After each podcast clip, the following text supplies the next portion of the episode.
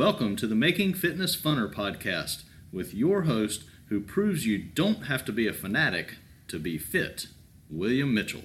Hello, and welcome to the Making Fitness Funner podcast. I'm your host, William Mitchell.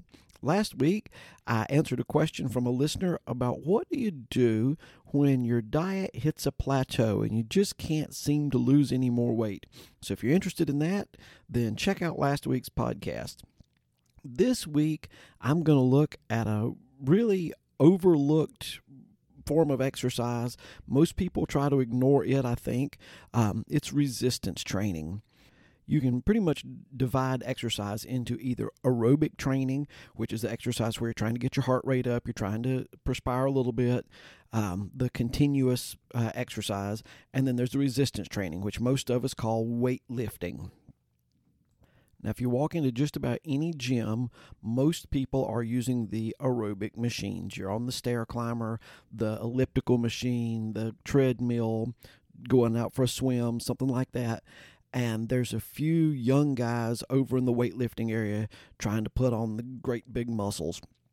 And now there there will be a few working on the, the machines in the middle, and I'll, I'll at some point I'll do a tirade against the machines. I guess they're better than nothing, but um, where the free weights are, that's a good place for everybody to be working out, but most of it is overlooked, and there's several reasons. The main one being most people seem to think that the reason you would want to go lift the weights is to get the great big muscles and look like the people on the cover of the magazines, and that's not the reason for it.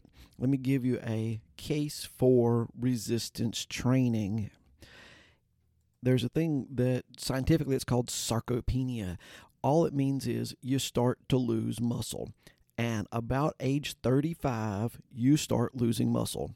And you lose about 1 to 2% of your muscle mass every year. About age 60, it bumps up to around 3% of your muscle mass every year. By age 80, if you haven't done anything to stop it, you've probably lost about 50% of your muscle mass. Now, that presents a big problem. First big problem with losing that much muscle mass is that you didn't lose 50% of your weight, or you have, probably haven't uh, significantly lost any weight, and some of us have put on weight, which means as you're losing the muscle mass, it is being replaced by fat mass. Now, fat is an inactive tissue, it just sits there. Muscle is a very active tissue, it burns calories just to maintain it. So, as you lose muscle mass, you need fewer calories. You also are going to not metabolize your sugar as well, which is why a lot of times as you age, you develop type 2 diabetes because you're you don't have as much muscle that's burning up as much sugar You've got fat that's just sitting there doing nothing, so you can't get the sugar out of the bloodstream. Continuing along with that, you get fatigued easier because you have less muscle. You also, as you age, you can become frail. And as you become frail, that means you can't perform your activities of daily living as well. You can't put the things on the shelf. You can't get the jar open. You can't stand up. You can't walk you start to be more likely to fall, you can't keep your balance, and you lose bone mineral density and are much more likely to break a bone. Yikes, none of that sounds good. And you might want to remember that although a little bit of muscle is built during aerobic uh, training, generally the muscle is built during some form of resistance training. Now, can you reverse the sarcopenia? Can, once you've lost it, can you get it back? Yes. Resistance training will build muscle tissue from young people all the way up to the oldest of old. There have been plenty of uh, uh, studies with people in their mid to late 90s, and they put on a significant amount of muscle mass from doing a resistance training exercise routine. So let's look at some of the actual benefits of putting on muscle and what happens if you've lost muscle. Loss of muscle contributes to falls and reduced quality of life. Um, the great strength trainer Mark Rippetoe once said there is very few things in life that couldn't be improved by being stronger.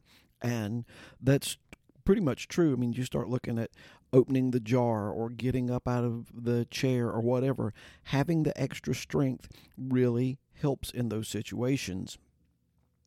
In America, $19 billion per year is spent or lost due to falls and loss of quality of life because of the lack of muscle mass as we age.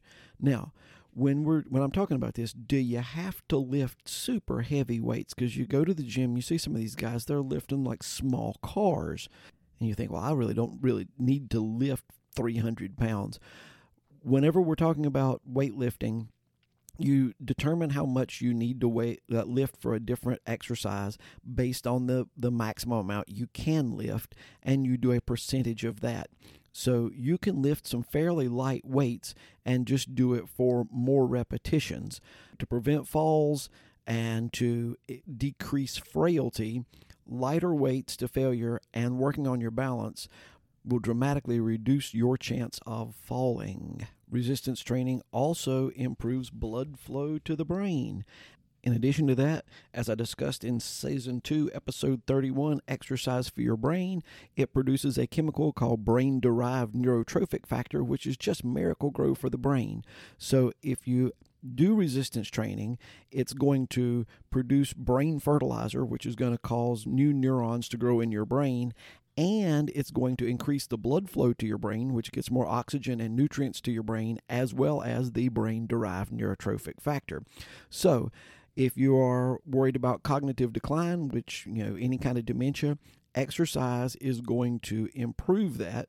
In addition, it will increase the pliability of the blood vessels in your brain, um, which kind of re- helps reverse hardening of the arteries to some extent.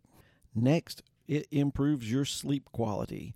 In one study of 80 plus year olds, uh, they exercise. They did resistance training for six months, and the strength went up 52% in their upper body, and sleep quality went up 38%. Another review of 13 different studies found that resistance training improved all areas of sleep, you know, being able to fall asleep, being able to stay asleep, um, REM sleep, deep sleep, all that. It improved all of those, and it also reduced anxiety and depression. Resistance training also lowers your A1C just as well as aerobic training. Uh, resistance training lowers your blood lipids, the, the triglycerides and cholesterol in your blood post exercise it makes you much more insulin sensitive. It, it's superior to aerobic training as it comes to increasing insulin sensitivity and your glycemic control. For people with heart failure, um, resistance training improves your uh, uh VO2 max, which is your exercise capacity, the amount of blood that your heart is putting out. It improves quality of life and increases walking performance or walking speed. And as I discussed in season one, episode 33, Outrun the Grim Reaper, walking speed is a uh, significant indicator in how long you are going to live, which brings us to mortality. Performing res- resistance training one to two times a week, 60 to 120 minutes per week, reduces your chance of dying from any cause. Finally, resistance training when it builds muscle, muscle is an active tissue. Muscle burns calories, so it will help you with your fat loss. Notice how I termed that. It will help you with your fat loss. A cubic inch of muscle weighs more than a cubic inch of fat. So you may see yourself decreasing in size. Your pants fit better, your dresses fit better, whatever it is you're wearing. Your clothes fit better. You notice that you have lost size, but the scale may not have moved, or it may say that you have gone up because you have replaced a less dense substance with a more dense substance. But you will be healthier because of it. So, finally, resistance training is important to your health. If you want to know more about how to do resistance training, you need to speak to an exercise professional and they can give you guidelines as to how to do this, as to whether you need heavy weights, light weights, high repetitions, low repetitions. But you will see a positive outcome, and that will make your fitness just a little bit funner. I hope you've enjoyed this episode. If I've said anything that you thought was enjoyable or worth sharing, Please refer this to a friend so that they can have more fun in their fitness journey. Also, please remember to subscribe and like the podcast. As always, I'd like to thank One Accord for the bumper music and Paul Sink for the great intro work. And I hope you'll join us next week as we try to make fitness funner.